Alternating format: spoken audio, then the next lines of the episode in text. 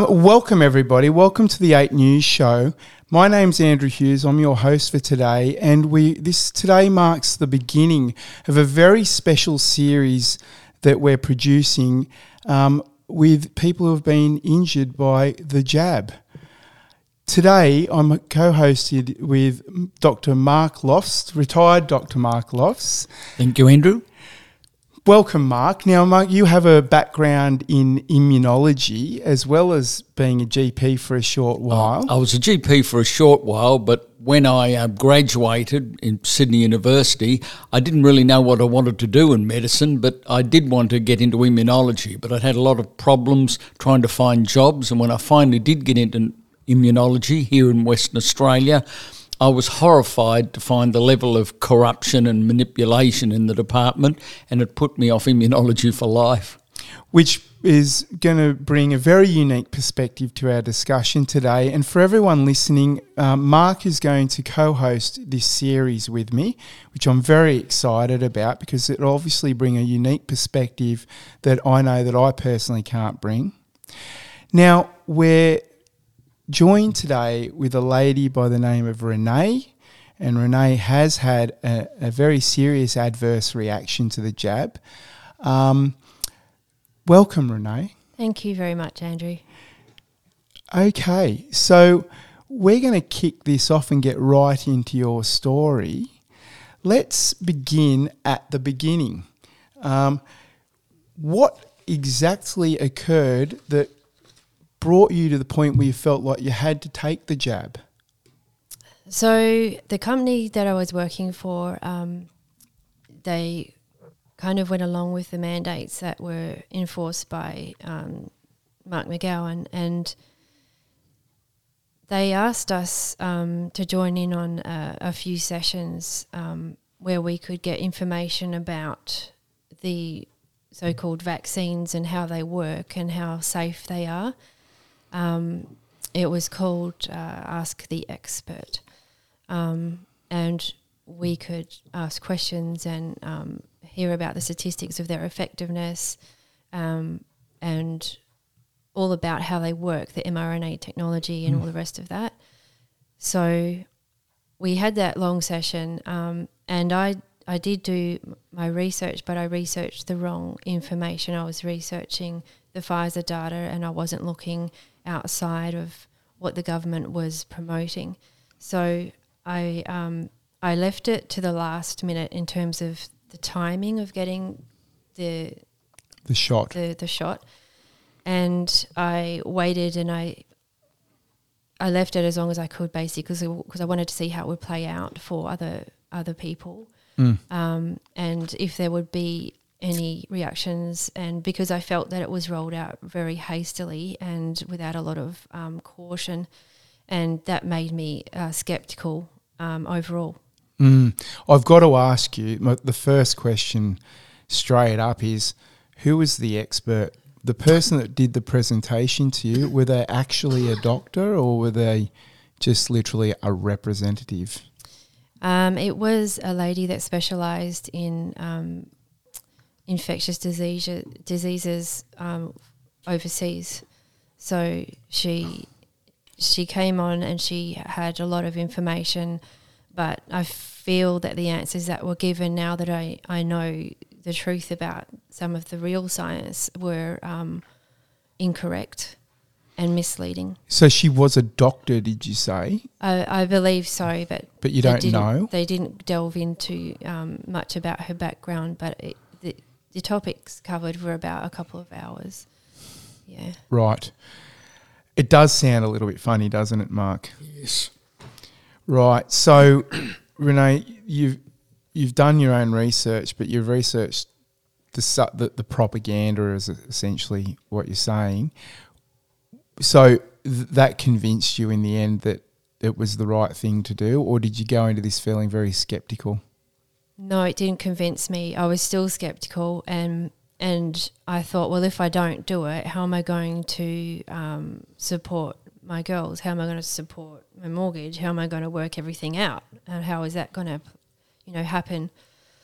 So um, nobody else in, in my group had had any reaction. So I went and had my first dose on the 25th of October, and that turned out to be um, unremarkable. And I thought, oh, okay, um, you know, maybe it's not that bad.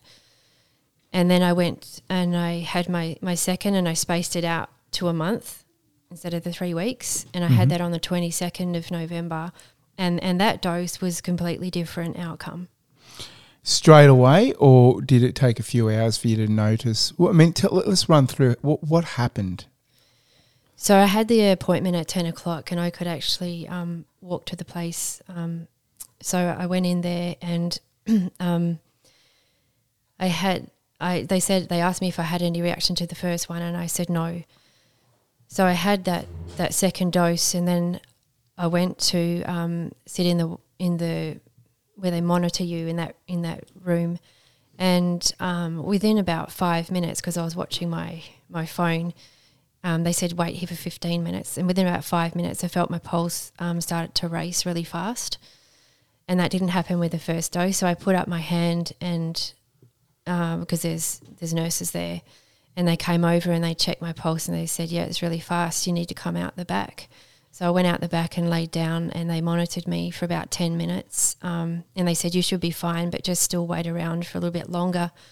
So I did that, and it seemed to calm down. And then I went back to work.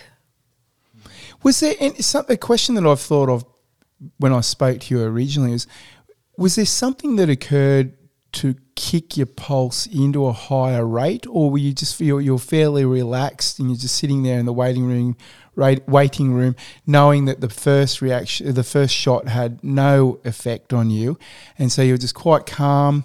But then there was a, clearly an effect that or something started going on. Is that is that the way it played out, or was there something in the back of your mind? Or I just want to understand.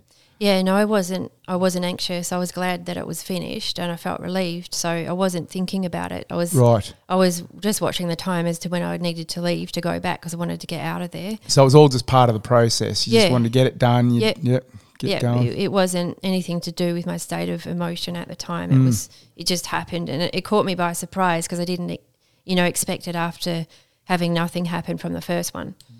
And of course, it's a very common story now, Mark, isn't it? That's right. I had it with a friend whose um, sister was uh, jabbed. She was 74 in uh, Iran. She had no problem with the first shot, but, the, but with the next shot, she rang my friend in Perth and started using religious language, which she didn't normally use.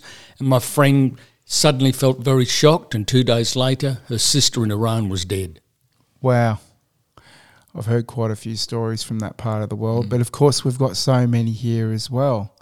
So the, the nurses got you to lay down out the back yep. and they monitored you closely. What happened next? Um, so when they'd cleared me and my pulse returned to normal, they um, they just said you should be fine. So just you can just leave after you've stayed here a little bit longer in the waiting room. So I I waited till I didn't have that racing heart, and then I went back to work, and then the rest of the day, um, I just felt a bit tired. Um, nothing really out of the ordinary. And then I came home that night, and that's when everything started to um, appear. So, what later in the evening, after a few hours, seven o'clock, sort of at night, and things started looking a bit funny, or was it during sleep hours, or no? It was about six o'clock. Um, I started to feel kind of like when you get on a, a, merry-go-round and you come off and you've got that dizziness oh. and that disorientation. Yeah, yeah, that's vertigo, right? Yeah, vertigo. Yeah, yeah. and that I've heard this off a lot from a lot of people as well. Yeah, I felt um, almost like I, I was going to faint, but also very unstable on my feet, um, and very, very exhausted. Like I can't even describe it. Like I could hardly walk, sort of thing. And then I started to get um, this a headache that was really tight across the, my forehead. And it kind of just snowballed from there. So I, I kind of went to bed, and then I woke up about three o'clock in the morning, and I felt like I wanted to be sick. And then after that, yeah. Were you still were you still experiencing the vertigo symptoms? Not when I was time? laying down, no. But Right. when I woke up the next morning, I still had that. Um, I don't know. It's kind of a surreal feeling. Uh, it, it's a combination of a whole heap of things that started to happen that made me feel really quite frightened because I didn't know what was happening to me, and I didn't really have control over it. And so, just thinking about it, this is approximately when, when you started to feel this coming on at six pm at night. This is around eight hours after you've had the initial, the, the second shot. Is it about right? Yep, about eight that's right. hours, Yep. And then it just progressively snowballed over the, the the next eight hours Yeah. to the next morning, and you've ended up. What what happened next? So in the morning, uh, when I got up, um, I, as I said, I felt nauseous before about three o'clock, and then I the headache got worse. It, it became like a cluster headache right at the front, um, and then I felt some numbness in my feet, then also my the tops of my legs started to feel really heavy, like almost like lead, like a lead, like the weight of them felt heavy, and it felt like I couldn't feel the sensation in the tops of my legs properly. And then I started to get, um, probably about seven o'clock, I started to get um, a real tight, uncomfortable feeling in the center of my chest. And then I thought, well, this this is just getting worse and worse, and I was starting to feel really uncomfortable with the way things were playing out. So um, my friend knew that I had had the jab the day before, and she happened to text me to ask if I was okay, and I said I, I don't feel okay. But I checked with the um, the GP because I didn't want to like I didn't want to overreact to something, but they said no, you need to go to hospital straight away and get someone to drive you. God. And there it begins. So now you're at hospital, Yep. and when you arrived and and and you were uh, checked in, is it admitted? What what happened there? So there was um, a pretty empty waiting room when I got there. It was towards lunchtime, and uh, I explained my symptoms to them. I rang them up actually before I came in. I said, "Well, will you treat me um, if I come in because I've had a reaction to the Pfizer vaccine?" And she said, "Yeah, sure, no problem." Like like it was common Yeah, the way it was received. oh, we've heard this before. Yeah, common knowledge. So crazy. Yeah, so um, I came in and got seen to straight away, and there was a man actually just behind me with the same symptoms. He was due to fly back. Um, he was five. He was due to fly back to work the next day, and he was panicking. He said, "I'm too scared to get on that plane. I want you to fix me because I'm not getting on the plane. I don't know if I'll make it." And that was it simultaneously with my admission, and I got um, taken into ED straight away. And the the doctor in there, um, I explained my symptoms to her, and she looked quite concerned as soon as I explained everything that was happening, because by that time my legs were worse, and then I was I was feeling a lot worse in myself, like just the the compounding effect of all the things that were happening was making me more alarmed, and um, she she looked a bit panicked in her face, but she started to hook me up to the ECG, um, and then the heart tests how fast my heart was going, and the blood pressure monitor, and all the rest of that. And she said, "Look, Renee, your body's just having a, a normal reaction to this vaccine." She said, um, "I, I, uh, it's a very strong immune response you're having. Um, I get worried when people don't have a response because then they're more likely to get COVID, and you don't want to get COVID. Mark, you've got to kick in there. I can l- So see the look me. on your face. That I'm, I'm not a trained physician, mate, but that sounds extremely unusual to me. That's right. You don't expect to have a reaction like that if this were to be a good vaccine. This indicates that something is wrong. You didn't have a cold, you didn't have flu, you've been given the vaccine, and now you've got numbness in the legs, you've got chest pain and a headache. This indicates to me that you're having a severe reaction to the vaccine, and it's not evidence that the vaccine is working. I'm very shocked that a nurse would tell you that.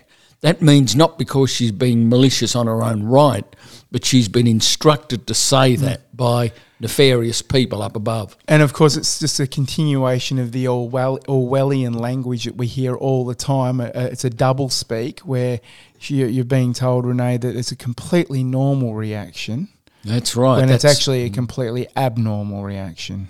Well, I actually thought that thought that I'd misheard her because my friend was sitting next to me, and I, I said because the the doctor walked away to, to get something, and I said to Joe, um, "Did did I actually hear the word normal or abnormal?" And she said, "No, no." She actually said normal, and I said, "Wow." Um, and then I questioned the doctor when she came back, and I said, um, if this is normal, then why isn't anyone else that I know of in this same predicament that I am in now? And she said, well, it's everyone has a different response to these vaccines. So every response is normal. I presume if you'd fallen down dead in the spot, that would be normal as well. Well, when you're dealing with a completely experimental situation, right. that um, the Pfizer scientists themselves admit in their own documentation that they really have no idea uh, w- what the true nature of the side effects was. They they indicated that there are a great deal number of side effects, but right. um, Hundreds. no no way to expect what the kind of reaction will be in different different people. That's right. Um, very scary, very very scary. So Renee, continue on. What what um, happened when you asked the doctor about it being a normal reaction? What did he say to you or she? Yeah, she, she just said um, everybody reacts different, but your yours is very strong, and that's a good indication that you should be safe from COVID. Um, because COVID's not not good; it's really nasty. You don't, you just don't want to get it. And she just kept reiterating how how bad COVID is. Um, and then she said, "Well, we need to do a few more tests," and she did a blood test. Um, and then she came back later and she said, "Well, actually, you've got a um, a clot in your lungs," and I didn't expect her to say that. And and she looked me straight in the face, and and and I looked at her, and I must have looked horrified because I just started to cry, and I said, "Well, what does that mean?" And she and she said, "Well, we need to um, your D dimers are really high, and that's not a good indication. We, we think you have a clot, but we need to verify that with a CAT scan, and and that's the other thing. Um, I, they went through in great detail when I got um, put in in ED about all my allergies to other drugs, so such as um, pseudoephedrine and the other things that I have reactions to. They went painstaking detail and wrote all that down. Um, but then they go and say that my my reaction is normal and that this drug. She actually said to me, "Well, when you have the booster, just take Nurofen and Panadol next time because the next time you have this this um, vaccine, your reaction will be worse than this." And I said, "Well, what does worse look like?" And she said, "Well, that's just the way it is." Gee. I And mean, sh- she's I- obviously seen it before. Renee, I, I, I'm almost speechless. I mean, this just sounds straight out to me as being one of the most criminal things that a doctor could say, like the way they're behaving. It's mm. so. Bef- while you're having this reaction, many months before any mandated booster, they're already starting to talk to you about taking the booster. Mm-hmm. Like That's it was an frightening. expectation. That's right. They knew it was coming. They, They- tend to push it onto you, despite the fact you've had a pulmonary embolus, a blood clot in the lung. That's what I presume they found, and they should be examining your legs to see if you've got a blood clot there, and it's giving Which- you what's called a hypercoagulable tendency. And many people who have that, who get blood clots, have uh, congenital conditions, things that are hereditary, like factor five Leiden, which are very subtle. I believe I have it myself because my father had. Um, uh, blood clot issues, and that may be the case with you. It's often subclinical. and, and that's disease. that's indicating coming back to Renee saying she had uh, her, her the tops of her legs felt very That's heavy right. and stuff Yes. Mm. like that. Now, let me ask you a question about the D the D dimer thing. Now, can you explain that? I know that when you've had an issue with your heart, the D dimer levels go right up. But what are D dimer levels? Mate? the- Very simply, Yeah, you know. the D dimer is uh, an indication that you've got hypercoagulability, that your blood is starting to coagulate. But what happens is your blood tries to counteract that by breaking up the blood clots, and when the blood clots break up, they produce the D dimers. So is it an result of the enzyme? Is that what? Uh, it's just a remains of, uh, I think it's the fibrinogen when it when the forms of fibrin and that starts to break up with the um, fibrinase. I can't remember the name of the enzyme that breaks it up. It creates the D dimers. and how is that detected? Is that from a blood test? uh, yes, done straight straight from a blood test. Right. So Renee, during this period, they're taking samples of your blood and things like that. Obviously. Yep. So I had I had the blood test, and that's how she came back and determined that she she believed that I had the the clot in my lungs. And then the first thing she said was, "It's not because of the vaccine. It's got nothing to do with the vaccine." And my friend jumped up and she said, "Well, that's rather presumptuous, isn't it?" And Yeah. she and and the doctor just got very defensive and said, "Well, um, it's nothing to do with that. You must have had it before."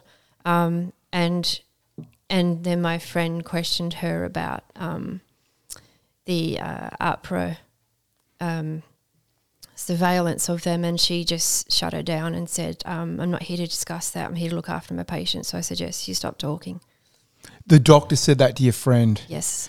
Well, isn't that just a marvelous way to take control back of the situation? That's right. I mean, well, she obviously has heard about AHPRA, AHPRA, Australian Health Professionals Regulatory Authority, shutting people down and dismissing and deregistering doctors who speak against it. So the doctors are frightened, but they shouldn't be turning their fright into attacks on a patient who really needs some proper therapy. I mean, they shouldn't be lying to the patient. That's right. No, Because they're lying to the patient because they are firstly lying to themselves Yes. in this difficult situation.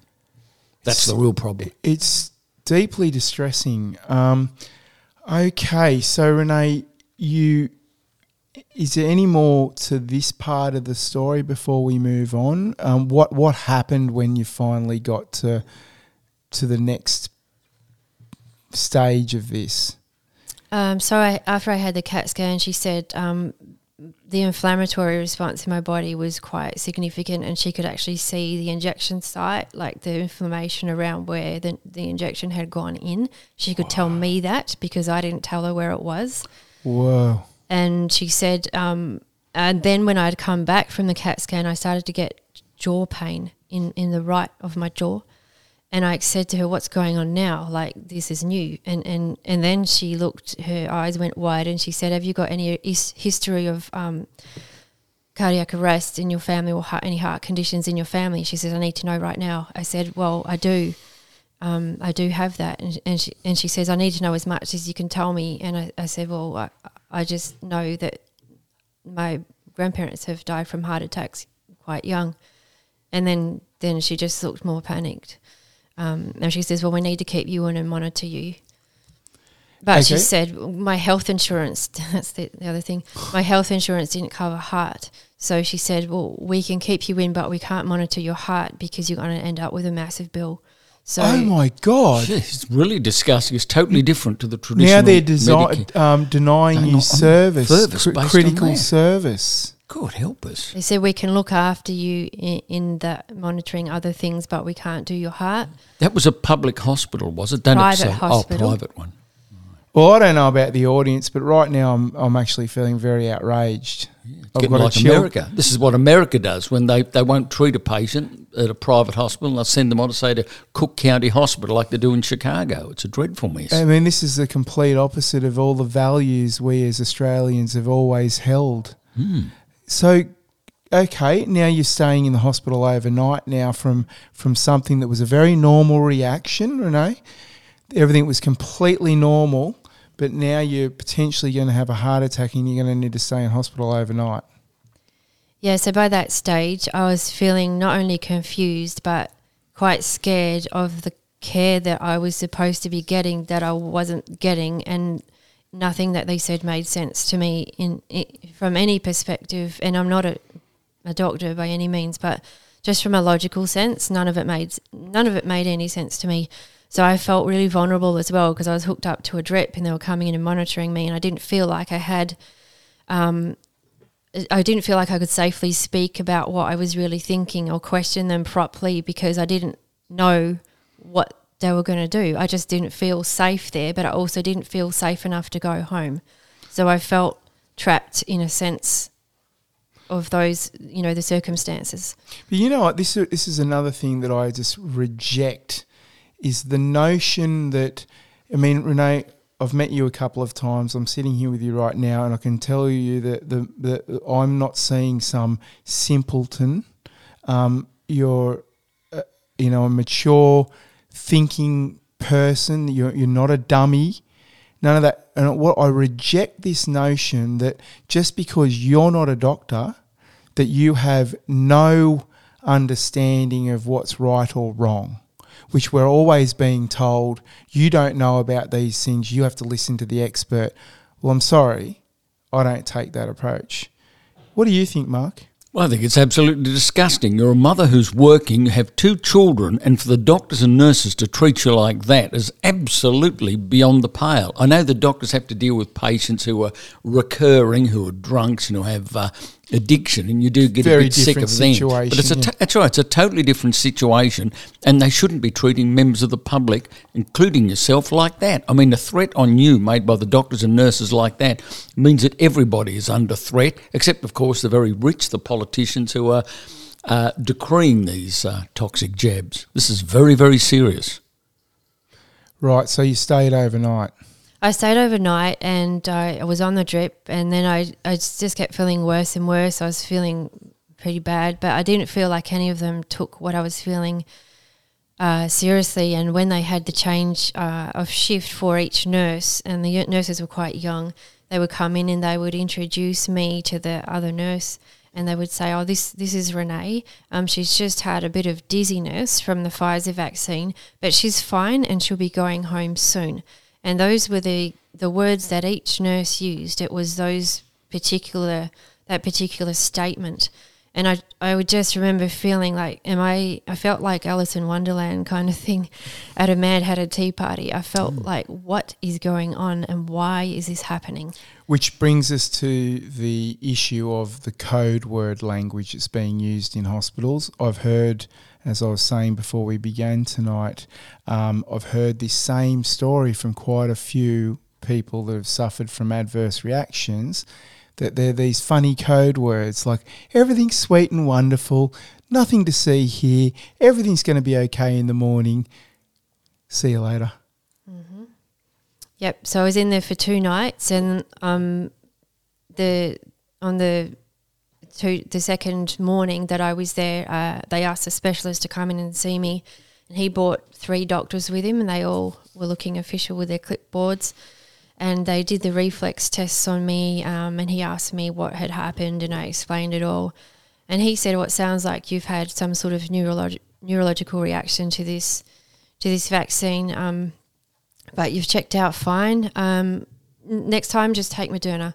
Just take Moderna because obviously Pfizer didn't work out, you know. So, and I, and I said to him, well, why why would I take another mRNA vaccine? And why would I take any vaccine? And he said, well, that's just what the booster. You need to try this one out because that's the other option. Yeah, again with the Russian there's no roulette. other there's no other option mm. other than to take an extreme extremely experimental drug that hasn't undergone any of the proper testing. That's right. And the fact they're trying to push you onto another type, this Moderna, which has actually got an altered version of the spike protein and it doesn't have the uh, mRNA, but the fact they're trying to get you to mix the different types of jabs only makes the problem more difficult because it could end up damaging your immune system more. Yeah, and then you, I'm surprised the doctor li- would say that. Yeah, and of course then they're limiting their ability to track down the issue. That's right. And they're compl- complicating the factors uh, incredibly because what you need to do in the future is to get a sub uh, a subpopulations see whether people who've had Moderna then Pfizer or people who've had Pfizer then Moderna yeah. get worse reactions. They're playing Russian roulette with people. people's lives. And and how did you feel, Renee? What was your reaction to the, being told this? again, I was just questioning, like, why would I do something that's just damaged me so much? Why would I take another risk um, of this proportion? And based on what you're saying, I should do, and not think about the actual implications of what could really happen. It didn't make sense. It and doesn't. I, and I then said to him, I would like a report of everything that I've had in here, all the test results, um, the discharge summary, a, a report from you, please, before I leave. I want everything. I want to take everything with me. what was the reaction? Yep, no, no problem at all. You can, we can do that. Um, you can leave when you're when you feel free. Um, to that you you can you can be discharged because you're fine. And I said, well, I don't feel fine. I'd like to stay another night. And he said, okay, that you can do that. We'll keep you in another night. And I said, well, uh, so I can get all the reports when I leave. And he said, yep, we'll, we'll organise that for you. Okay, now they've told you that you've had an adverse reaction to the jab, even though it was a completely normal adverse reaction. Uh, double speak once again. But now they're saying that you're fine to go home. How can you trust what they're saying to you right now in the, at this point in the story? You were obviously questioning. Yeah, I, I didn't trust it at all, but I was scared to be off the machines in case something happened to me and I didn't know what to do and I didn't want to go back to another hospital and get the same treatment. So Mm. I thought I'll just stay in one more night and then I'll um, leave. So I stayed in two nights and then I left the following day. And when I went to leave, that report wasn't ready and it wasn't there. And did you ever get the report? So what happened after I got out is I, I saw my GP and I asked him to request the information because they wouldn't give it to me directly. Even though they told you they would. Yeah, Yep. so that, that never happened. Um, and he wrote a letter asking for that, and I rang the medical records department asking for that to happen, and they said no problem. Um, there's there's 15 pages. We'll send it. I said I want everything, every test, everything that you have. Um, and the specialist hadn't done the discharge report, so I had to then go and phone the specialist reception and asked for that to happen. Um, and that I think there was there was about three emails and four phone calls and a letter from my doctor. And five weeks later, I finally got all the information. Oh my God. Now, how, uh, Mark, with the specialist who's doing the report, how could they possibly write that report accurately five weeks later?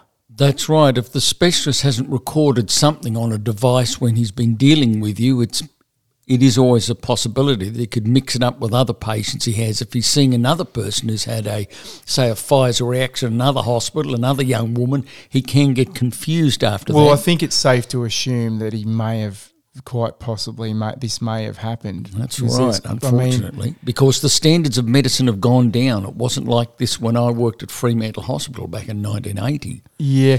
Let, let, let's go back a couple of steps. There's a question I've got for you, Mark. What did you think when Renee said that um, the next morning there were three doctors that came in to examine? I think they were, I think they were getting worried. They had a junior doctor, they had someone who was a neurologist to examine you, and perhaps a third person with all the clipboards. Perhaps he was someone from the administration, thinking that this is a woman who could cause trouble for us. She's a, a young woman. She's got children. We just don't want people like this with all these vaccine problems. So we need we need we need three opinions to, to figure out how to proceed. Utterly disgusting. Okay, Renee. So did you check out of the hospital? You stayed the the extra day, but did any other th- events occur during that that third day? No, so I, I went in on the 23rd and then I got released on the 25th.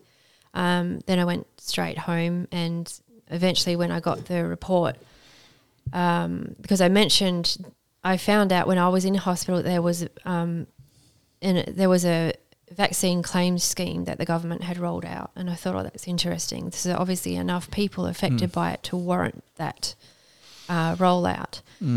Um, and I thought, well, I want the evidence for myself anyway. Um, but when I had it all, the specialist actually wrote down, um, and this is the, the words that he said. He said it's likely that Renee had a neurological reaction to the second dose of the Pfizer vaccine. Unlikely that she will have developed pericarditis, thromboembolic event, or demyelinating event, such as Guillain-Barré syndrome. And Guillain-Barré. Yeah. Uh, Guillain-Barré Gui- syndrome is a recognised side effect of Yes, vaccines. Long, yes. long been recognised. Yes, worldwide recognised. Yes. And then he also stated her symptoms had fully improved after 24 hours of close observation.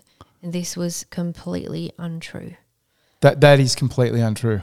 Yep. Now, were there was there now I know that he said that you've had a neurological reaction, but was that the only reference to you having an adverse reaction or were there other references to you having an adverse reaction or was it kind of covered up in the reporting? He acknowledged that my D dimer levels were very high.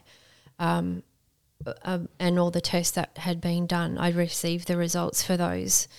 Um, but that was, in essence, what he wrote um, at the end of it to summarize it. But uh, after 15 days, I came down with uh, laryngitis, and then I got a bacterial chest infection, and I had to go back to the GP twice because that wasn't resolving. And I'd like to add that before this event of having the injury, I had been completely healthy and had not had anything as so much as a cold for 18 months prior Yep. even when my kids were coming home with gastro viruses, I was unaffected. Um, and after I had this injury, I had have had nothing but illness after illness.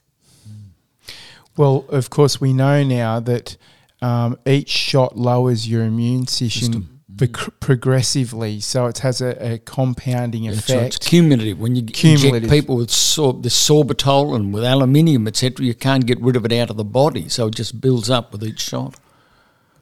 Oh my God. The the other thing that I did is when I came out, I started to question a lot of the things that I'd been told because I was ruminating about what had happened. And uh, I did some research of my own, and I had the batch numbers from when um, I'd after I had the vaccine. They send you an email to say what your batch numbers are. So I started looking up. There's a site you can go on called howbadismybatch.com. Mm, I've heard about this. Um, so I went on that site and I looked up my first batch number, and it didn't turn up as any any level of toxicity because this particular site is re- um, linked up to VAERS, the VAERS vaccine In adverse America. events um, reporting system, but also uh, Australia and other countries link into that Into that. Yep. through our own reporting system. So it has outside of the USA data as well. Yeah. Um, and actually, Dr. Robert Malone uh, was involved with this, and there's a, a, a man called Craig Paardekooper who had, is is also involved with statistics, but he's a like I think he's got a pharmaceutical background. But and uh, Professor Mike Yeadon, the ex Pfizer Mike Yeadon. scientist, so it's very credible. Um, and they discovered there's certain there's a variance in the toxicity with different batches. Yes. Okay, so when I looked up my first batch number, that turned that didn't show. When I looked up my second batch number, which was FH060, that turned out to be one of the 5,000 most toxic batches that Pfizer have released. Oh my God. So they already knew this. This was already on record. But instead of having those batch numbers uh, disposed of, they're being administered here in Australia. Yeah, their test is still ongoing. We're all chumps and they intend us to be lab rats Of course, they have to get the statistics somehow by having us die and be injured by these. I'm shocked. I'm shocked. Renee, you, you're quite tall. Can you just um, tilt your mic up a little bit? That that's right. That'll be. I think that'll be a lot better. So go on, Renee. What what, what was the next part about this? So, from that particular batch, and I understand that these statistics are highly underreported as well, um, including those um, where people report them to the TGA in WA, eh, sorry, in Australia. It's it's well known fact that the um, the reporting of adverse reactions is significantly low because either people don't know about it or they're too scared to report it or they're too sick or the doctors don't want to report it. There's all hmm. sorts of reasons, but they're significantly underreported. But from my particular batch, there has been two deaths seven disabilities, three life threatening illnesses, and 36 adverse reactions just Oh my from my batch. So, Renee, yeah. just this is important, I think, just for the audience. Can you just repeat the batch number there? Now, you, you, you found out this off howgoodismybatch.com or what's how bad is my batch.com? How bad is my batch.com? For the audience, I'm going to put that in the description of this show. So, and I'm just writing this down. Now, what was the number, Renee, the batch number that you had? F for Fred, H for Harry, 0160. And if you look it up, it's Pfizer outside of the USA.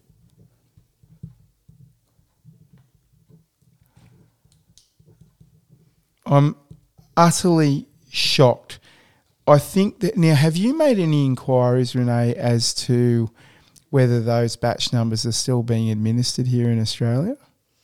No, I, I don't know. I, I the the reason I started to look into this is because I couldn't understand in my own mind how some people were walking out of the clinics relatively unaffected, which was the large proportion of people that I knew, um, and then some like some were having heart attacks, others were ha- suffering severe illnesses, and and and the the reactions were so varied, and that didn't make sense to me. I just naively thought that all these vaccines had the same toxicity of whatever chemicals were in them. I didn't realize that they varied so vastly. So when I found that out, it, it reconciled with my with what I'd experienced, and it, it gave me some sense of um, understanding more than I had before. Now, Mark, on that point, and jump in, Renee, if you've got any information on this. But uh, I've followed some of this issue, the issues around the variances in the batches, um, not extensively, but I've checked it out. Uh, there are all these stories of batches coming into countries and might be labelled, you know, do not refrigerate, and then others are must be refrigerated at a certain temperature, and then there's might be others that are, you know, special. Con- That's very, very strange. That's right. It's it's totally different to normal vaccine procedure. Normally, they want to keep them very cold till they bring them out for use. Hmm. But they've done a whole lot of strange things this time. The uh, paper that's included with it, the instructions Yeah. that read about, uh, Yep, some uh, of them tell you are- about side effects. Some of them are just a blank page Yes, with nothing on them. I've seen I've it. never seen things like that before. The standard that's been used in producing these things is absolutely abominable. I, mean, think for I- anyone that's interested, uh, I can't remember, I can't tell you the exact name of this lady, but there was a lady, a, a pharmacist in America who started putting videos out about this and literally pulling out an entire box and going, now let me show you this, and started to open it and just showing you the, the, the blank inserts. I've seen that. It- I think it was inserts. Moderna. That was for Moderna, but I think it's the same for all of them. How criminal is that? That's right. I mean, it's unspeakable. I mean, they're just jabbing people with poor quality muck they've made in a laboratory. I mean, this I mean, is. uh, Renee, once again, you've just utterly shocked me. And I mean, I've spoken to you a few times now, but to know that you're able to look that batch number up and to see some reporting on there that, that include deaths, and yet after all of this, I mean, Mark, can you name a t- point in time where you've seen any discussion in mainstream media from the so called experts or authorities about batches to avoid? I've seen nothing at all on that in the mainstream media. You have to go to BitChute, Rumble, or Telegram to find about that. Utterly, utterly shocking. And the other thing is, is I know this data's live because I checked it um, back in December, and then I've checked it again this morning, and and it, it just increases. So, what I'd really like to know right now is um, what hospitals here in Perth are still administering these bad batches. I, I'll, I'll guarantee there's going to be some. That's right. See, they're they're just delivered various supplies and they don't really take any notice of them and they just dish them out without thinking. They're probably still being I mean, dished it's, out this now. is leaving me breathless. It really is. Um, okay, so let's let's move on to the next point, Renee. Um, what what happened next? So after I came out of hospital, I I started experiencing heart pal- palpitations, and I would um my my heart rate would sort of jump all over the place. And I used to be quite a fit person and exercise quite regularly, and even just like going from standing from from sitting, uh, my, my pulse will jump, and it's still like that to this day. So this Um, is straight after you got out of hospital, Mm-hmm. but since then you've been getting sick regularly, and when you don't normally get sick. So, That's right. and now has the the issues with your heart rate continued to this day? It has continued, um, and to to make matters worse, um, I actually got COVID in in March, in early March, because one of my children came back from school with it, and I pretty much caught it off her the same day she got it. But um, that got worse because I was already sick, and when I had that, it just uh, floored me, and I ended up nearly getting pneumonia. So what I had was I got bronchitis, and then and I was dreading going back to any hospital because I knew what I would be faced with, but I I had to go because I didn't know how to fix it myself. Um, so I went back into a different hospital this time. It was a public one, and they did a.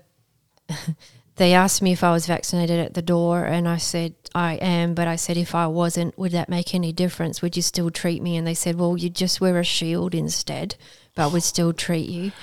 Well, they treat you very differently anyway. We know that for a fact now, to the point where you even get a label Mm. um, stuck on your shirt, or is it a label that goes around your wrist that indicates that you're an unvaxxed? That's right. I think you get you get a pretty big identity in the hospital. So major discrimination Mm. in the Too right. Uh, in the hospital itself. they're favouring people who are injured because they've been injured by the jabs, whereas people who are unvaccinated don't get the severe flu as you're describing at the moment with the COVID. Well, look, I, I it's no secret I haven't been jabbed, and I got COVID. And I'll tell you what, it was no worse really. I've had worse hangovers. It was like a hangover actually. The one thing that was really bad though was I had extreme back pain. But guess what? Two Panadols every four hours. She was beaut, no problem at all. I mean, I could still feel it, but it wasn't an issue. Yep. And uh, well, I'm 50 years old. I mean, if I was double jabbed, uh, maybe I would have had a heart attack because that's uh, that's what happens these days. But oh, that's normal. Yeah, That's very normal. That's right. Mm. So the reason I went into hospital is because I started getting stabbing pains in my chest, um, and they felt really. Oh, this is back when you first. No, no, this is when I got COVID. Oh, so you went to hospital a second time? Yep, of course you did. Yes. yeah. Getting, So when I got COVID, I was really, really sick, and I could hardly get out of bed, and I started getting sharp stabbing pains in my chest, and I thought this is really not good. Mm. Um, and then I had wheezing, and I had like stuff in, in my chest, and I was coughing up stuff, and I was like, I can't fix this by myself, and so I forced myself to go back to hospital. Um, and then I, I went in and they straight away did a PCR test. And at that time, I didn't know I had COVID. I thought I had, and because I'd been doing um, saliva rat tests and it Mm. wasn't showing any Mm. positive Mm. Results. Mm. But I had a suspicion that it was because I was so ill. So I went in there and they did the the PCR test and they said straight away you've got COVID. Um, and there, there was all this panic. Um, uh, you know what this means? You've got COVID. You're going to have to um, wear this mask now. And they they put this orange, really tight mask on my face, and I couldn't breathe properly as it was. And they said you have to wear it. You have to put it on. We'll put you in a wheelchair. We'll take you to the um, part of the hospital where no one else is, which was the children's ward. And there was police around, um, and they cleared the whole aisle. And they said, We've got a COVID patient coming through, and that was signified by my orange mask. oh my god. And then I got wheeled down the aisle like I had leprosy or something, and the police were all staring at me and they kept moving away. And then I went into a ward with one nurse in there by myself, isolated. Um, And of course, you were already having trouble breathing, and then Mm. they've put this thing on you that makes it even more difficult to breathe. yeah. Were you starting to feel a bit panicky at this stage? I was because I didn't know what they were going to do to me in there, but I also needed that. I also realized because I'd had pneumonia, I haven't had pneumonia about six years ago, and I realized that if I didn't get on top of this, I could end up with that, and then I would even get more sicker. So I, I Mm. realized I needed to do something, but I still felt really, really unsafe. And of course, let's go back a few steps. We know for a fact that the PCR test was never meant to diagnose That's right. the antibodies of something that that could be in the system, whether it's active or not active. That's right. It's a, it's just a very general test. The PCR doesn't prove that you have COVID. About all it can indicate is you have some sort of infection. COVID is merely a type of flu, but they have not released a complete viral sequence of the COVID virus. Thus, I must doubt that it even exists. And of course, the, I mean, you might be able to help me here. The inventor of the PCR test That's right. Kary Mullis. Famously died at the very beginning of this whole thing. That's right. He Very- was 74. but it was under funny circumstances. That's a few right. questions around his death, but he was very vocal about the fact that you should not use this test For diagnosis. for diagnosis. Mm. Really shocking.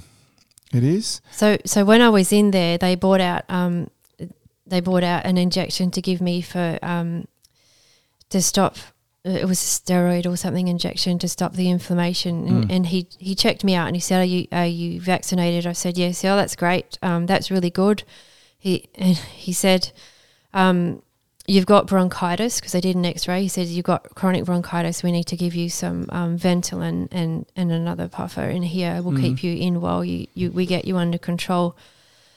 Um, but then the nurse came towards me with this injection, and I just I just panicked because I obviously had that association with Mm. what had happened with the COVID, the Pfizer injection, and I wouldn't let her near me, and I was just crying. And she's like, "Oh my God, what's happened to you?" What and what was she trying to inject you with? Did you find out? Yeah, I said, "What is that?" I said, i "I need to know what it is. I need you to show me what it is."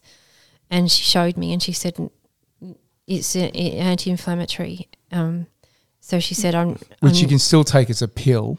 y- well, sh- she said it's safe. I, I'm not giving you a COVID injection. Hmm. So So she administered the yeah, injection. she gave me that, and and it helped me. But I was, I'm just so skeptical of. Yeah, you were frightened. Yeah, I was. I would be too. Frightened. I was like, I I don't want you to come near me with that thing.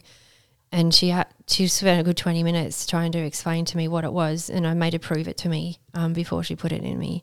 So after that, um, I was given um, some instructions of what to take, and it was it was a Ventolin puffer and another puffer, and I had to take between the two. It was eighty doses a day of these two um, to help me with the bronchitis, and that was over a two week period. And, and Ventolin's like the, the thing that you take to immediately re- relieve the. That's right. It, it, it relaxes the uh, muscles that are in your bronchial tube so that Yeah. you can breathe better. And the other thing they gave is probably Atrovent, which is an atropine like agent which does the same sort of thing. Which is more of a preventative, right? Uh, And it, it also acts as a bit of a preventive, but basically it tries to open up your airways, both Right. of them there. But there should also be an antibiotic. They want to prevent a secondary infection if she hasn't got it already. and did they give you an antibiotic? I had um, steroid tablets to take as well. So the other one was a white puffer. It was ipratropium. That's the one, yes, one Yeah. we're talking about, Atrovent, Yes, ipratropium. Right. one. Um, yeah. So and then when I got discharged, I thought, well, that's a lot of puffs to take, and I, I felt uncertain about. I was like eighty puffs a day for two weeks. That's a lot. Yeah. So I rang the hospital back and I said, Can I just get confirmation that this is what I'm meant to be taking? And they said, uh, Sorry, we don't have time to explain it to you. what? I'm like, Well, how am I going to know if this is right? They said, We don't have time right now. Um, you'll need to go back to your GP. So then I rang up the chemist and I said, This is what I've been told to take. Is this is this sound right to you? And he said, Well, it's better than not being able to breathe at all. So just do what they say.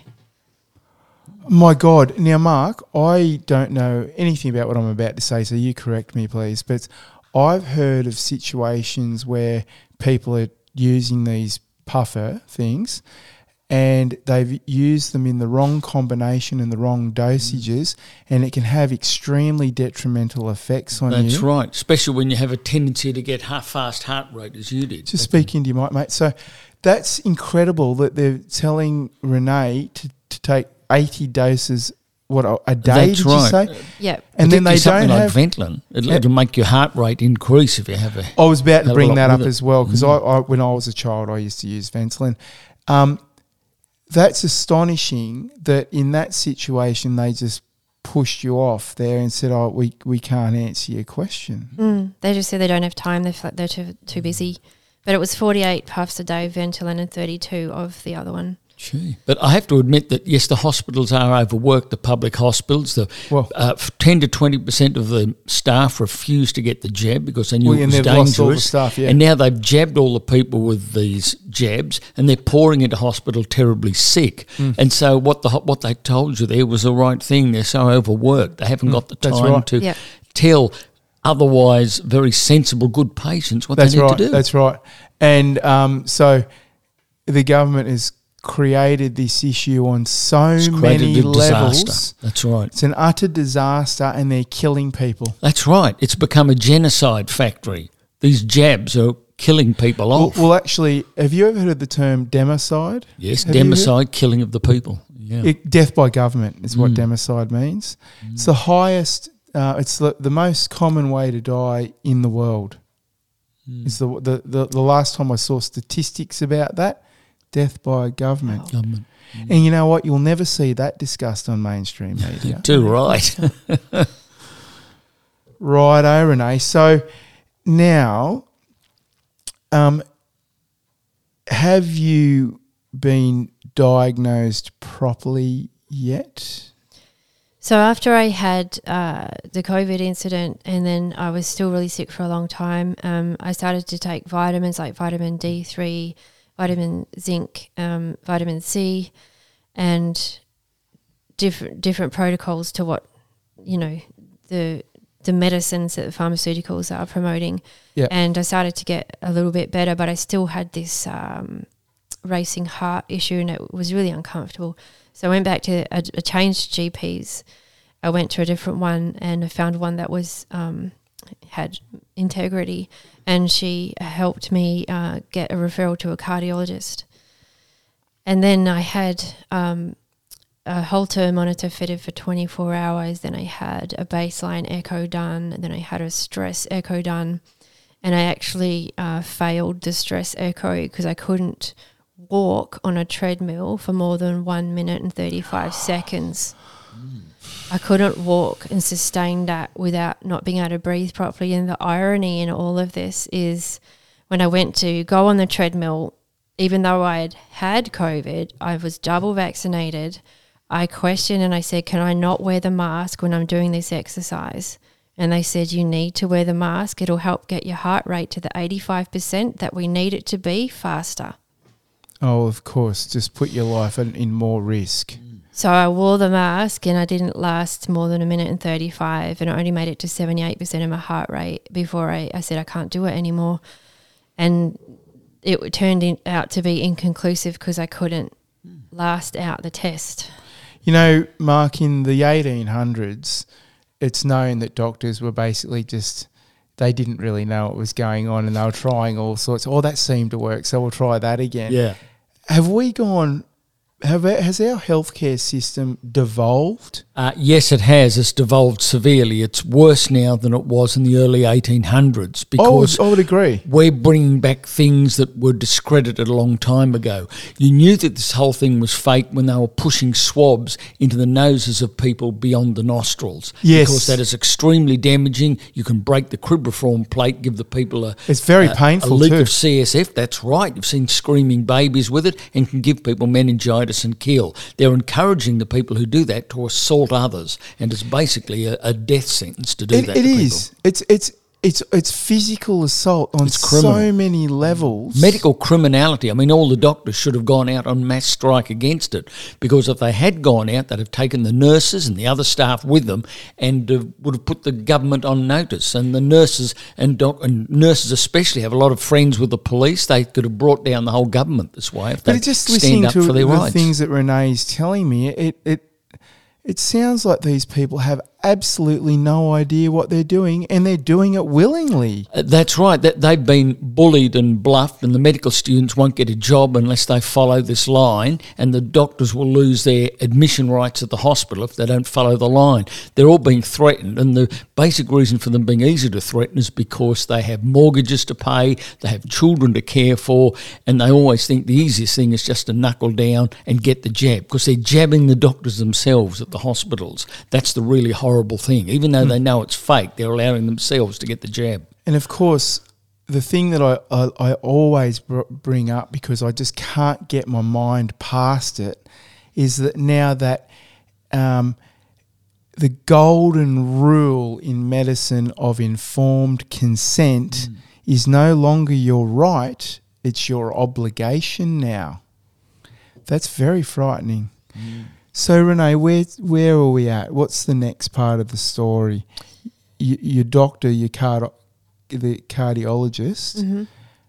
has have they given you some more conclusive results on where you're at now? Oh, this is the interesting thing because I'm quite um, open in discussing my injuries with people when I meet them because I want people to understand yeah. the gravity of the decisions that are being made when they go and you know get these things. Mm. So I was when I had my baseline echo, I was speaking to the the person that does the the actual echo, and um, I said, uh, out of interest, how how many people are you getting in that have these sorts of um, investigations needed because of the vaccine injuries? And he said, it is constant. That's most of the business now, and it's is just. He said, and he started to ask me questions, and then I started to let him know what had happened with me. So he was um, intrigued because he'd obviously seen many other people come through the doors. But as soon as you start talking about it to um, certain medical profession- professionals, they shut down and you can actually see their faces and they immediately on the defense like they don't want you talking about it they don't want you in the room they want you out of that room as fast as they can get you out um, that's called that's it's human psychology for I know I've done the wrong thing. That's right. They're terrified. They just want you out of the place. They don't want to be reminded of their medical That's malfeasance. Right. That's right. Well known in psychology you, you get angry and defensive when you know you've been caught out. Yeah. Shocking. So, have you been diagnosed with any particular issue, or there just many issues? Where so with those results that I had, I had a teleconsult with the um, cardiologist, and he said, um, and he hadn't even seen me in person by that stage, but he he had seen all my test results, and he said, uh, I, I believe you have uh, pericarditis. And it was actually, uh, my GP thought it was isch- ischemia and not pericarditis. So that came as a little bit of a surprise to me because I didn't actually know that that's what it could have been. And he said it's a known issue with, with the Pfizer vaccine. He says it's very common. He said people can get it from a virus. He said you'll, you'll be recovered in no time. Just take six Nurofen a day for two weeks he said, but it's really a common thing. Um, you don't have anything to worry about. And I was like, oh, okay. Um, so I don't need to change any part of my lifestyle. He says, no, there's no need to do that. Now, again, Mark, I'm not a doctor, but I know that that's false. Uh, it, pericarditis is very variable. Sometimes it will recover like that. What you're thinking of there is myocarditis, yes. actual muscle inflammation. But, but, but what I mean is, it's not extremely common and normal. No, not not in not in uh, younger people, but it does occur. You have uh, Bornholm yeah. syndrome. You do have pericarditis, which mm-hmm. can be associated with infections, but this is associated with so many other previous conditions like the bronchitis and the uh, pulmonary vessel blood clotting, which makes me think there's something much more severe going on, and it's not an ordinary pericarditis right, so by the, any means. For, so, in, in is it fair to say that the all the things that have happened with Renee has caused the pericarditis? Uh, yes, no doubt. And very likely a combination of things. You get the jab, and then you get a uh, an ordinary flu, as you said. You got it from your daughter. It was just normally what happened in the community, but then you're starting to get these severe side effects like pericarditis. The pericardium is a sac that surrounds the heart, and basically inside the sac is just a lubricating fluid, so it helps the heart to beat better. And it's like the pleura you have in, uh, the, in the lung. It just helps you to breathe, and the lung moves under your ribs without getting stuck. Right, right. Okay, so Renee, um, where to from here? What what does life look like for you moving forward? So I've still got the palpitation issue, so I'm going back to get a second opinion from a different cardiologist next Tuesday um, because the one that I had actually wouldn't write down that it was the COVID vaccine, he just put vaccine.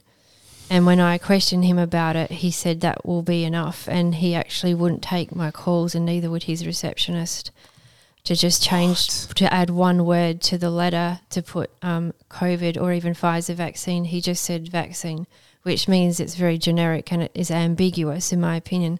That's criminal. That's right. The cardiologist, you give a clear history, and the cardiologist sort of written that history down. You had two doses of the Pfizer COVID vaccine. He should have written that in his history, and he should, of course, provided it for you. In his And, and that's not mentioned, is it, Renee, in your reporting? In the first letter, he said COVID vaccination. In the second letter, when I went back to question him, because he wrote down that it, it looked like my story appeared to be pericarditis. So, what he was saying to me and what he was putting in the letter, the letter was more ambiguous. And when I went back and, and asked his receptionist to add um, the truth, which Mm. is the COVID vaccine or Pfizer Comirnaty, whatever the brand is called, um, she said that shouldn't be a problem.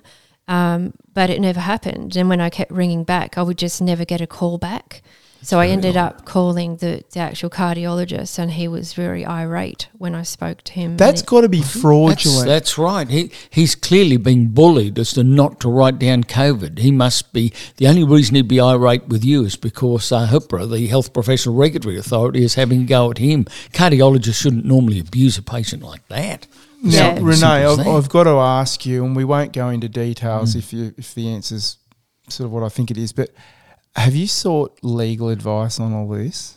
I'm actually part of a class action with a, a group called Matux Lawyers um, over Okay. East. Yes. I joined that in December um, because I saw they were um, starting to collate data on people that had VAX injuries, and I joined that a while ago, and I've since updated because the injuries have been, uh, you know, not only sustained, but I've had this pericarditis come out after the fact when I when I lodged my first um, report with them. I just did the the updated one to include pericarditis um, a couple of nights ago. So I'm part of that class um, action, and I also um, lodged the. I need to lodge the compensation for pericarditis because for Pfizer, the WA, um, th- the government compensation scheme only covers myocarditis, pericarditis, and anaphylaxis as those three conditions I know. Yes. it doesn't cover what I had in hospital. So now with the letter, my GP wrote the letter to confirm it was pericarditis because I wasn't getting any uh, traction Mm. with the cardiologist. So now I have that. That's another avenue I can explore. Oh, so the GP did get the information for you in the end. yes, she she wrote down the the truth because um, he just refused to do it, and he said, "I don't have time. I'm not going to update the letter." Um, even though he'd been speaking to me and arguing me with, with me about it for 15 minutes already, and it would have taken him his receptionist like Less 30 time. Seconds. yeah, yeah, yeah. to just- update the letter. Yeah. Um, yeah, but he just got really irate and very patronising. Really? Very patronising. He kept talking down to me on the phone um, and saying, What's AHPRA got to do with it? I don't have to update the letter. I know what it's about. And if anyone has a problem with it, they can call me. Well, I'll tell you what, we'll have to talk about this after we get off air, but Yes. uh, I want to speak to that guy.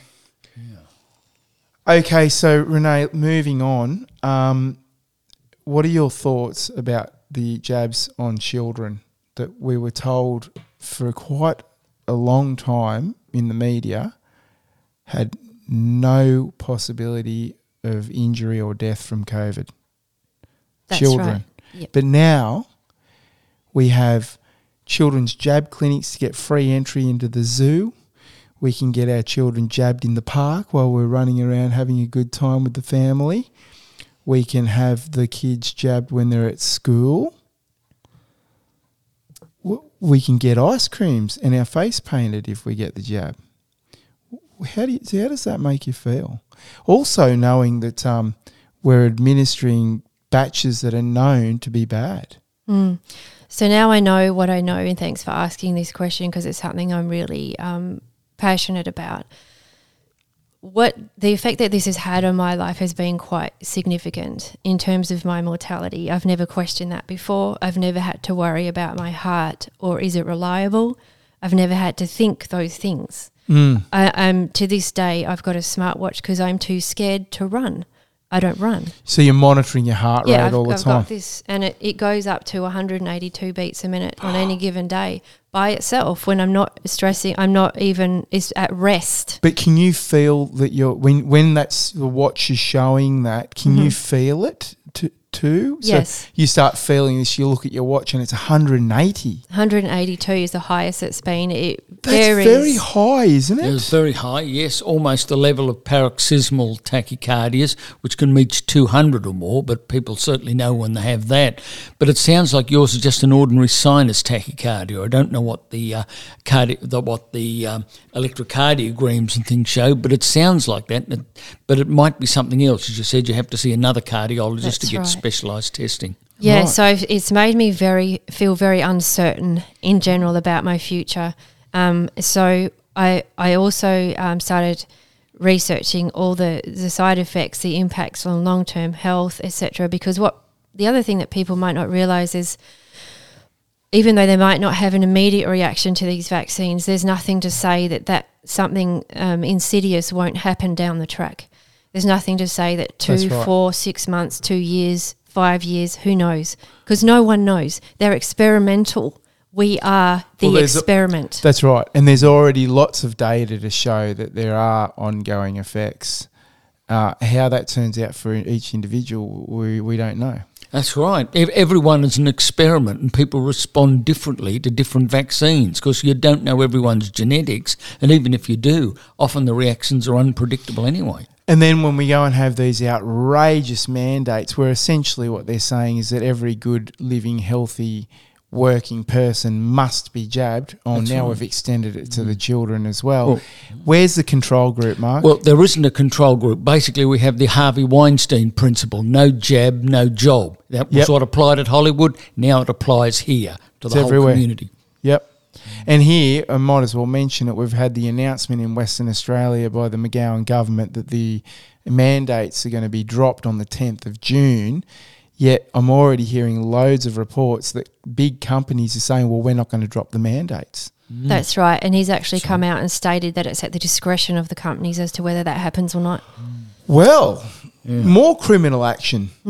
That's right. Uh, our former Prime Minister, um, ScoMo, he told the The Australian People, it was the public. states that had to do it, and the state governments want the businesses to do it because the state and federal governments don't want the blame. They want the companies to get the blame because of the laws they brought in that protect consumers. And if you get the jab and you get sick, you have to sue the company, and the lawyers make a lot of money because the insurance Yeah. company's not going to pay out. That's exactly right.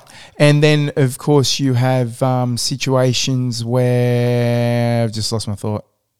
I've completely lost my thought. Sorry, we'll move on. Sorry Do you want me to talk about the kids? Please. So, okay. So, when um, they started to uh, roll out, it was, I think, in January, the 5 to 11 year olds, Hmm. um, I became like a lioness and I sent no consent forms, like proper legal letters, to Yep. the school straight away. And I got them to acknowledge receipt. And I said, under no circumstances are my children to have any type of vaccine without my consent. There's to be, if there's a pop up van that appears at the school, I will, will- will be withdrawing my children from your school. Mm, and what was the response? Um, they acknowledged it and they said they, they wouldn't go against my wishes. And how old are your children? They're nine and 12.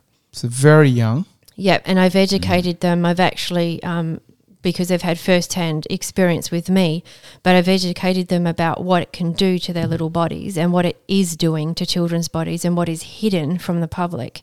In terms of um, there's hepatitis, there is myocarditis, there's heart attacks, there's uh, compromised immune systems. There are so many um, issues that are happening. which is That's very right. serious. Yeah. And I'd like to hear from the children about their experience with masks, or is your school a good one that doesn't make children wear masks? No, unfortunately, they are a school that promotes that, and I, I have a feeling that that's incentivized Mm. from the government. But the first thing I did was get an exemption for them for not wearing masks, and we proudly don't wear the masks because we know that it's a false, a false narrative to wear a mask where you're inhaling your own. Um, you know your own breath all day and it makes you sicker and it doesn't actually stop the virus from going through the mask anyway It It's a totally false- doesn't. false promotion. I've heard one. Of, I, I, I might have been Dr. Robert Malone, but it was one of these high-profile doctors that's very outspoken on this thing inter, internationally, uh, and the um, the it was described as you know if you took a shotgun with buckshot and you shot it at some scaffolding, sure a couple of the, the, the pieces of lead are going to reflect off, but the vast majority of it's going to go straight through the scaffolding,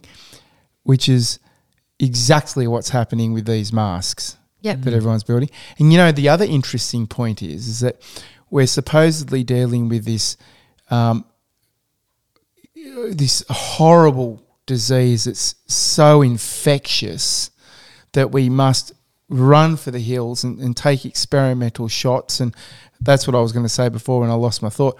Roger Cook himself, uh, I believe it was the 22nd of February last year, uh, stated that it was actually an experiment. It was an experiment that could only occur under an emergency declaration, and we've just had ours extended over here till March next year. So we, we've dropped the mandates, but we've extended the emergency declaration. Fills me with no confidence whatsoever. That's right. What what are they going to bring in next? That's- Monkeypox? That's what? right. So, look, with that, we're going to bring your children on to have a chat. But do you want to cover off on a little more before we do that, Renee? Uh, yeah, so I I started looking at the children's uh, situation. I was really um, wanted to defend their rights because I think uh, they're getting a lot of decisions made for them, and I, I, I just it breaks my heart to see the carnage that's happening after I can see what's happening with the adults, and it fills me with dread to see what is happening to children, and I wanted to prevent it and make people understand there's a different side to the story. There is no risk with COVID. There is so minimal. It's 99.995% recovery rate with mm. their own immune system, their God given immune system. And how have they responded to this information? Are they they understanding what you're saying? And Well, they could see it for themselves because they both got COVID and Right. they recovered in four days, ah, right? Because There's nothing like the truth, is That's there? right. As Yeah. children always do. That's right. Yep. They could see it for themselves. So the things I was explaining to them, they got to experience. So they had the vitamin D, they had the vitamin C, they had the zinc. We got out in the sun, they got out in the pool, Yep. right? And the salt water helped them and they recovered. Sure, it wasn't very pleasant, but they recovered by themselves. And it was a fe- the, ba- the the worst part of it was the fever, and my eldest had a cough for about a week afterwards. But it was not, you know, life threatening like the all the fear mongering that they're trying to promote. It was nothing like that. Mm. It is such an overreaction, and it is so propped up with their narrative. Have they ever asked you a question about um, one of them's just walking by right now? uh, something I was starting to talk about before was the the fact that we're wearing these masks to protect us from this extremely potent disease, and yet I've never ever seen a biohazard bin for disposing. I've never seen one anywhere. Um, I see them in the gutters, in the parks, on the streets, uh, in the waterways, washed up on the beaches. They're everywhere. The the pollution that's caused by this is amazing, but I've never seen a biohazard bin.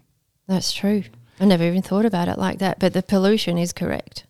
It's amazing, isn't it? And do you know, since we're we're on this little rant, um, one of the city councils from this where we're currently south of Perth, but down this way, they literally the way that the, the, the question's being posed to them, how are you dealing with the the, the pollution that's being caused f- from these? And a situation was cited in relation to one of the big parks in the area. And the council said, we just mow over them. Oh my gosh. That's how we deal that says it. it all, doesn't it? The fraud of the whole thing is just outstanding and beyond belief. I mean, you can't make this shit up, is what everyone says these days, and it's so true. Okay, so your your girls, um, have they had? What's their experience been with the other c- school kids? So a lot of it depends on the angle of the parents and the families that surround that the children, from what I can see. Um, also, I guess if they're watching the mainstream media on TV or whatever the case may be, and also the the I guess what the school's promoting is all uh, fear around COVID itself. It's never talking about the other protocols you can follow, about your own health responsibility.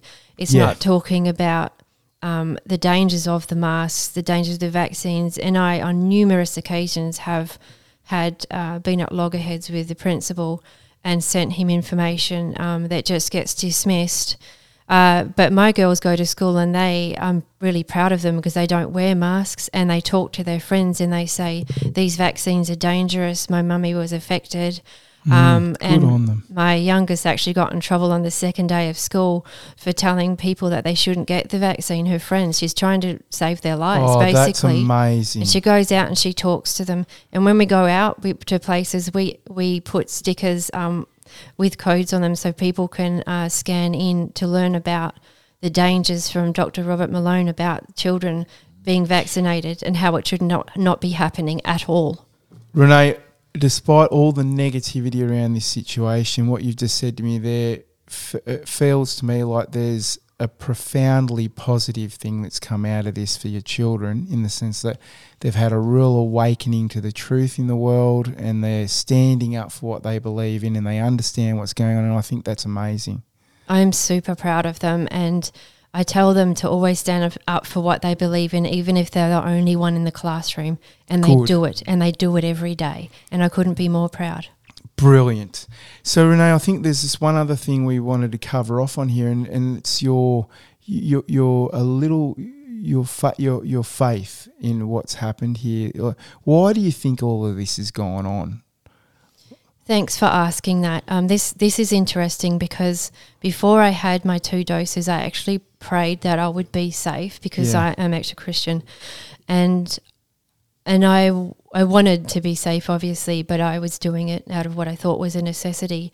But I now, in retrospect, truly believe that God is using me as a voice for other people, so I can shed some light on this horrific darkness that is consuming the world and what is really happening behind the scenes that no one talks about in the mainstream that people need to know. Mm. And that's, I feel my purpose is in that, irrespective of what happens in the future to me. I, I will t- keep talking about this because it's, it's so important it's literally saving people's lives. Exactly. What, what they're doing, they don't understand the gravity of what the decisions that they're making, and it is Russian roulette. Mm. And I can't, I can't express that strongly enough. And your, your, it sounds like you're saying to me that your faith has gotten much stronger through this experience. It's just solidified in the sense that I feel like I can add some value to people, even if they um, choose to go down their own path, so be mm. it. But at least I'm giving them that opportunity to think for themselves. You know what I find really interesting about this is that um, there's this al- almost like a a re I don't want to use the wrong words, but a, a reawakening in Christianity during this time. Mm-hmm. And I think it's interesting to note that whether people understand this clearly or not, we are in a war here it's a silent war, but we're in a mm. war here. And the thing that's really interesting about it is that, you know, in the Second World War, I believe this came out of America, but there's this old saying, there are no atheists in foxholes. Mm. You know, and it's and it's interesting because I mean, everywhere I go, I mean, I'm talking to so many people about these issues, which has sparked this series of interviews that we're going to be pursuing like a dog with a bone. Um, that so many people are talking about their faith and they're remembering about these things. And I mean, what also is so interesting about it is, you know, as I get older, I'm starting to see, and not just through this experience, but everything else that's going on in the world right now, there really is very visibly good and evil. Mm-hmm. It's yeah. absolutely a spiritual battle. At the at, at the core of this is a spiritual battle. Is my true belief, and it's mm-hmm. actually um, it's actually played out in the Book of Revelations in the Bible. Mm. If you look at that, it's all there. It is. What There's is so happening is is there. Yeah. For all to see. It's very transparent. It is. It is, Renee. It is. Okay. Um, should we bring your girls on right now and have a chat to them?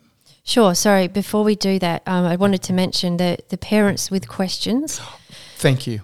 is the is the movement that I am a part of, and it was started by um, a, a man called a very, brave man called Adam Gibson over east. Um, the website is uh, parentswithquestions.com.au, and he started it because in October last year, because he was had so many concerns and reservations about how uh, reckless the government was being with the rollout of the vaccines for 8 to 11 year, year olds in January this year. And he wanted to do something about it.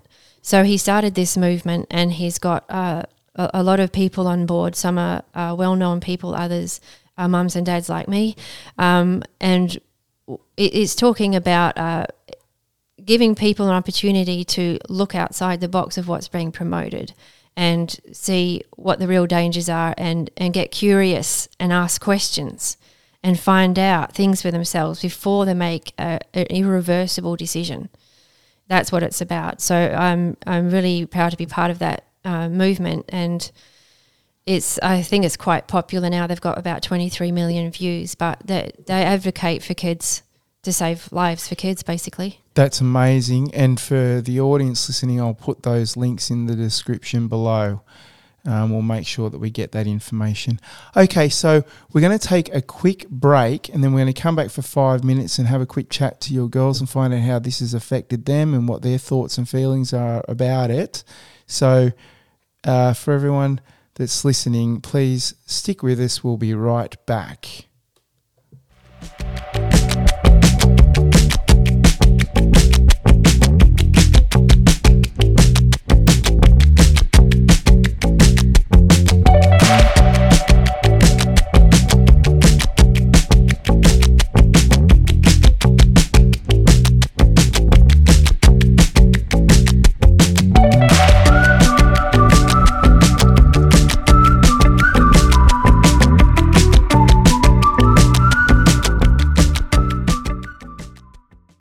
We're back.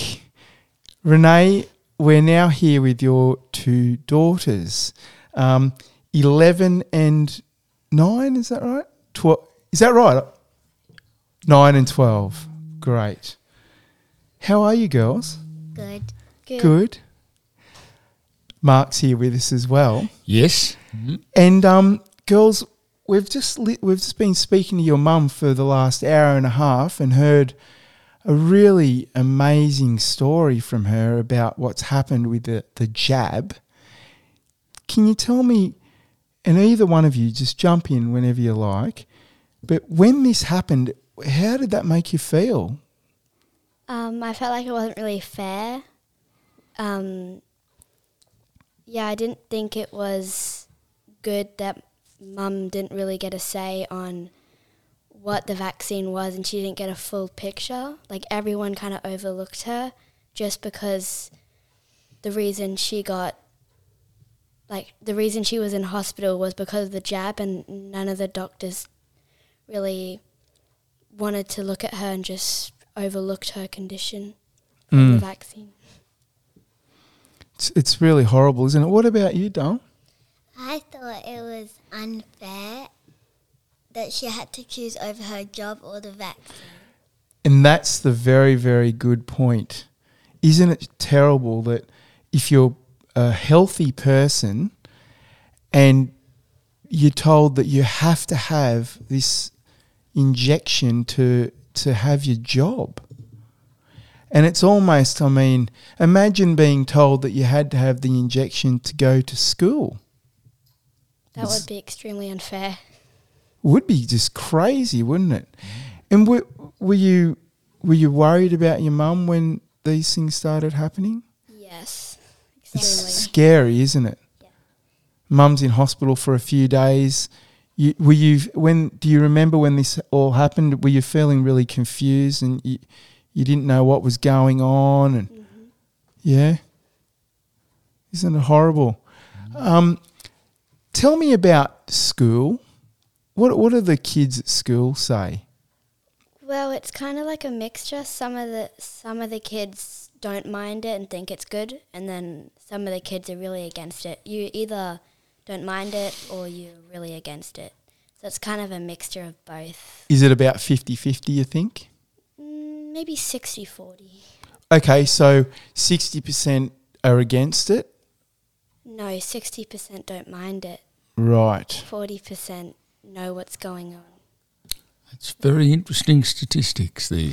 That is. And I, I think that that sounds about right to me. I mean, I've been speaking to so many people about all these things. Um, the ones, the 60% that are, think it's all okay, have they, do they say nasty things to you? Because your mum was just telling us that you both, you don't wear the mask at school. What, tell me, what's been, what do the kids say to you? Our school is quite well, nice, so every time we bring up that topic, we all say that we all have our own opinion. So we never say nasty things since we all know that we have our own opinion on the vaccine. Right, just speak into your mic, Dale. Um, that's good. What about you? Well,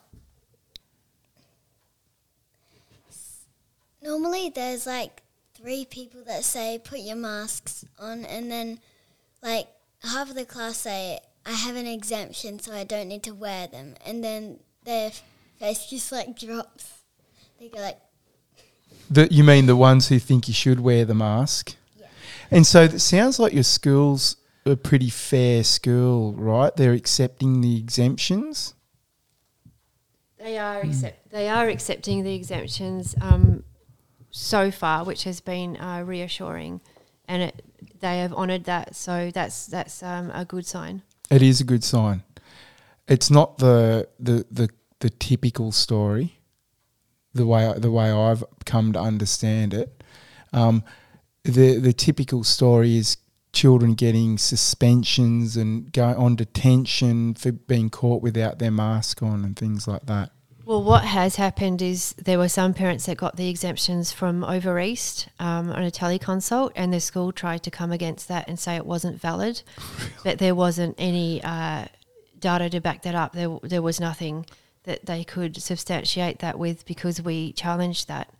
So it, it fall it fell down, but they they do try and encourage it, and they try and encourage the vaccines and follow the, the um, McGowan's um, sort of story, but they have honoured it in the case where there have been exemptions. So that's that's good.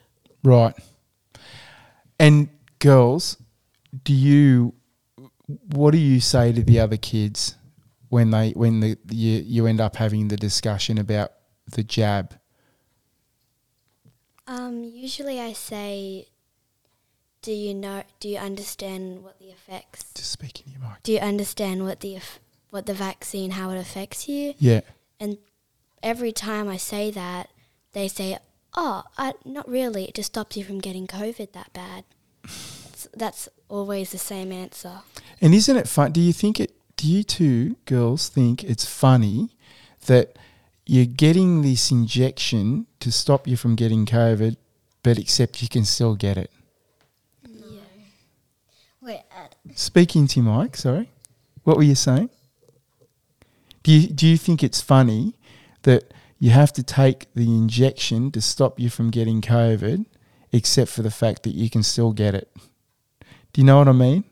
Like everyone, you can still get COVID even after you've had the experimental jab. Did you know that? Yeah, mummy got it right. Mm-hmm. Yeah. That's what that's what Andrew's saying. Yeah. So mum had two vaccines and she still got COVID. Yeah. That's right, because they're trying to confuse you. They just want you to get the jab. They're not interested in uh, what's really going on. They are. And they're trying to get the jab into children who don't have any problems with it. And your mum was telling us before that you both had COVID. What was it like? It wasn't the most pleasant experience, but I've had worse for sure. I was going to say that to your mum as well when we were talking before. I was a very sick kid. I was always, I had ear infections and lots of things. And I remember being just very, very ill, very ill, many, many, many times. Often I had asthma and I couldn't breathe, and my mum would be up with me through the night with the, the blanket over, the, sorry, the towel over my head with the steam bath and all that sort of thing. And that was horrible, but sure got through it. So you felt really bad. What was it? What were the symptoms like? Was it when you say it was really unpleasant? What what kind of? Tell me about it. Well, it pretty much felt the same as a flu. You just had like a bad headache and pretty much was like the exact same as any other normal sickness like the flu, flu and colds and Do you know why that is? Mm, not really. Because it is the flu. Yeah, just a type of flu. It's just a type of flu. What about you? Did you? How did it make you feel when you had it? Well, it wasn't that nice, but it was bad, but not as bad as the other sicknesses I've had before. Yeah, same thing. Right. Same thing. Your kids, right? You're going to get better. That's what kids mm. do. That's right. Children don't die of flu. I knew that when I was six years old, asking my mother and father about it, and everybody knew that, that only old people die of flu, children do not. And isn't it funny that um, parents used to take their their children to what was it called? Uh, chicken pox parties. pox parties, chicken pox parties. My parents did that. I'm pretty certain, and it was actually so that the kids would get it mm. because everyone knew. Measles parties. Measles mm. parties is the one I was thinking.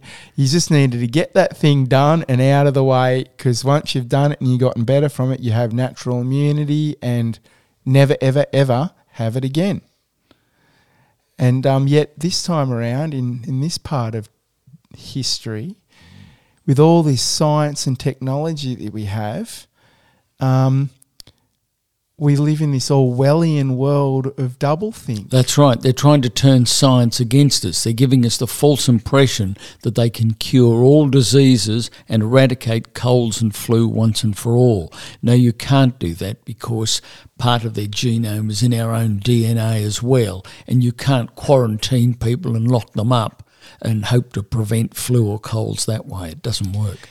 Yeah, and that's something that I found very interesting listening to an interview with the doctor from, a, in fact, a biologist from America just just yesterday, I think it was, was that generally speaking, with all these things, we actually already have it in our body. Mm.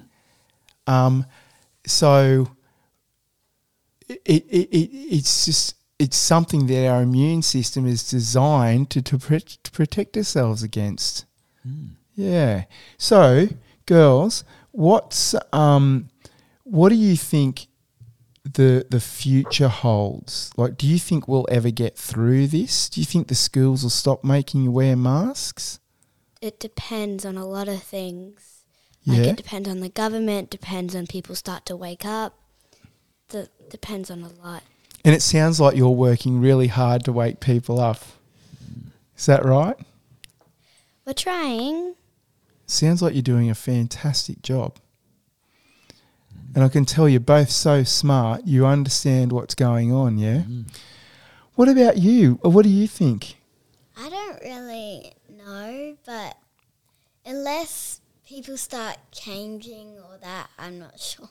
Yeah, well, that's right. Mm. You, you're right. That's exactly what it is. We need people to wake up and start realizing that they're getting lied to. The government's lying to them. I just want to add that was a very profound statement you just made in that short sentence. Changing mm. is key because mm. until people change, this situation will not change. That's right. Mm. And we'll beep out we'll beep out that word. That's right. Um, so anything you'd like to say, girls? Anything you'd like to tell us um, about anything? What would you is there something you'd like to add? Is there something you've been thinking about that you haven't had the chance to say? Anyone? Um, not really. I think we've covered quite a bit. Yeah, we have. What about you? Um, just that the vaccines are like bad and that they make people really sick, and it's like he just wants to take over the world, basically. Yeah, H- who's he? Mark McGowan. You mean the McClown? Yeah. Yeah. And a lot of horrible people above him who tell him what to do. Yes. They're horrible. Okay. Um, closing comments, um, Renee, Oh, did you have something you wanted to say? Yeah. Um, Go.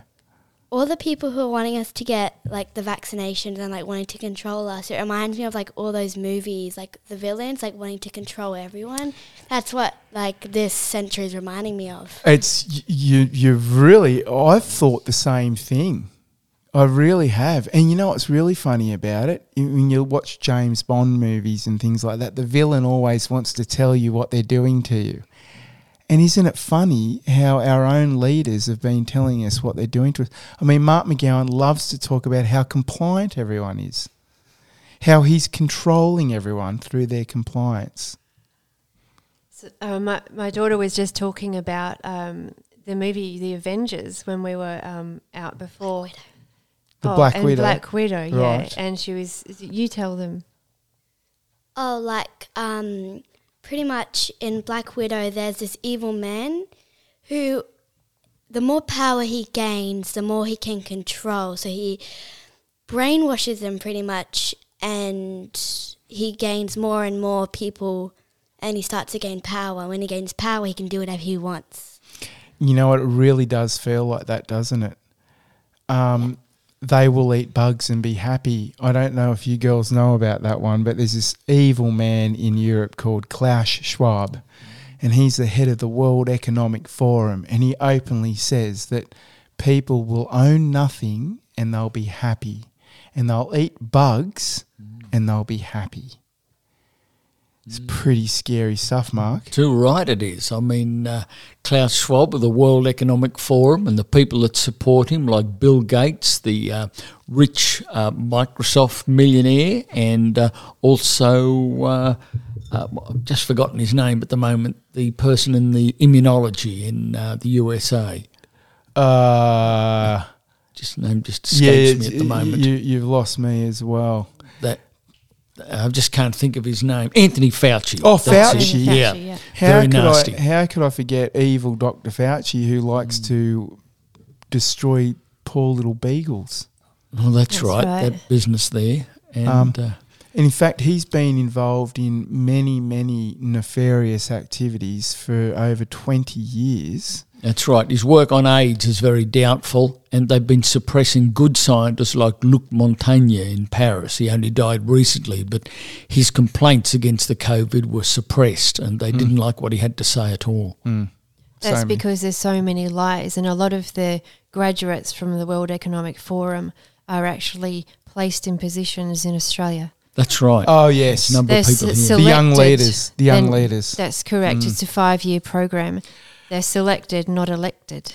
That is right. Um, Jacinda Ardern from the Yeah. Prime Minister in New Zealand, young leader. Justin Trudeau, young leader. Yes. Here locally, um, is it Kate Chaney? I think so. Ran as an independent. I, I think yeah. also uh, Hanson Young, the Green senator, is also uh, part of the World leader. Economic Forum. a young leader. Greg Hunt. Yes. Yeah, Young Leaders Program. That's right. Really, really nefarious activities. Okay, so with that interesting little topic, I think we are just about done for this evening. Is there anything you'd like to finish off with, Renee?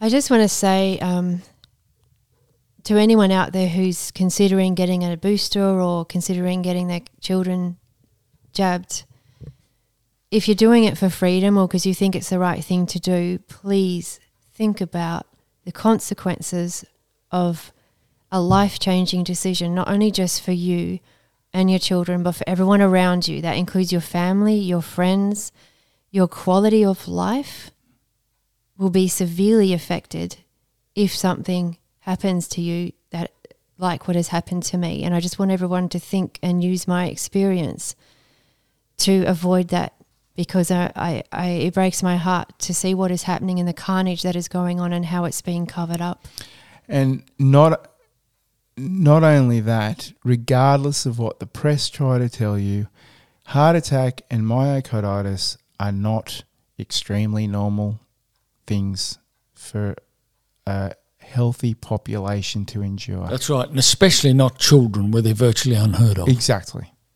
correct and i think you, you are both heroes you're so brave Oh, thank and you. you're you're working so hard to bring the truth um, out And I admire you both so much. Thank you for allowing me to have this conversation and, and for my girls to have this interaction with you. We're we're so honoured. Renee, it's the very least I could do, honestly. Thank you. And I know Mark feels the same. Um, this is something that we desperately need to do uh, because we're doomed if we don't. And the work that your girls are doing in their schools and you, Renee, is also extremely courage- courageous. And I'd like to thank you for that as well.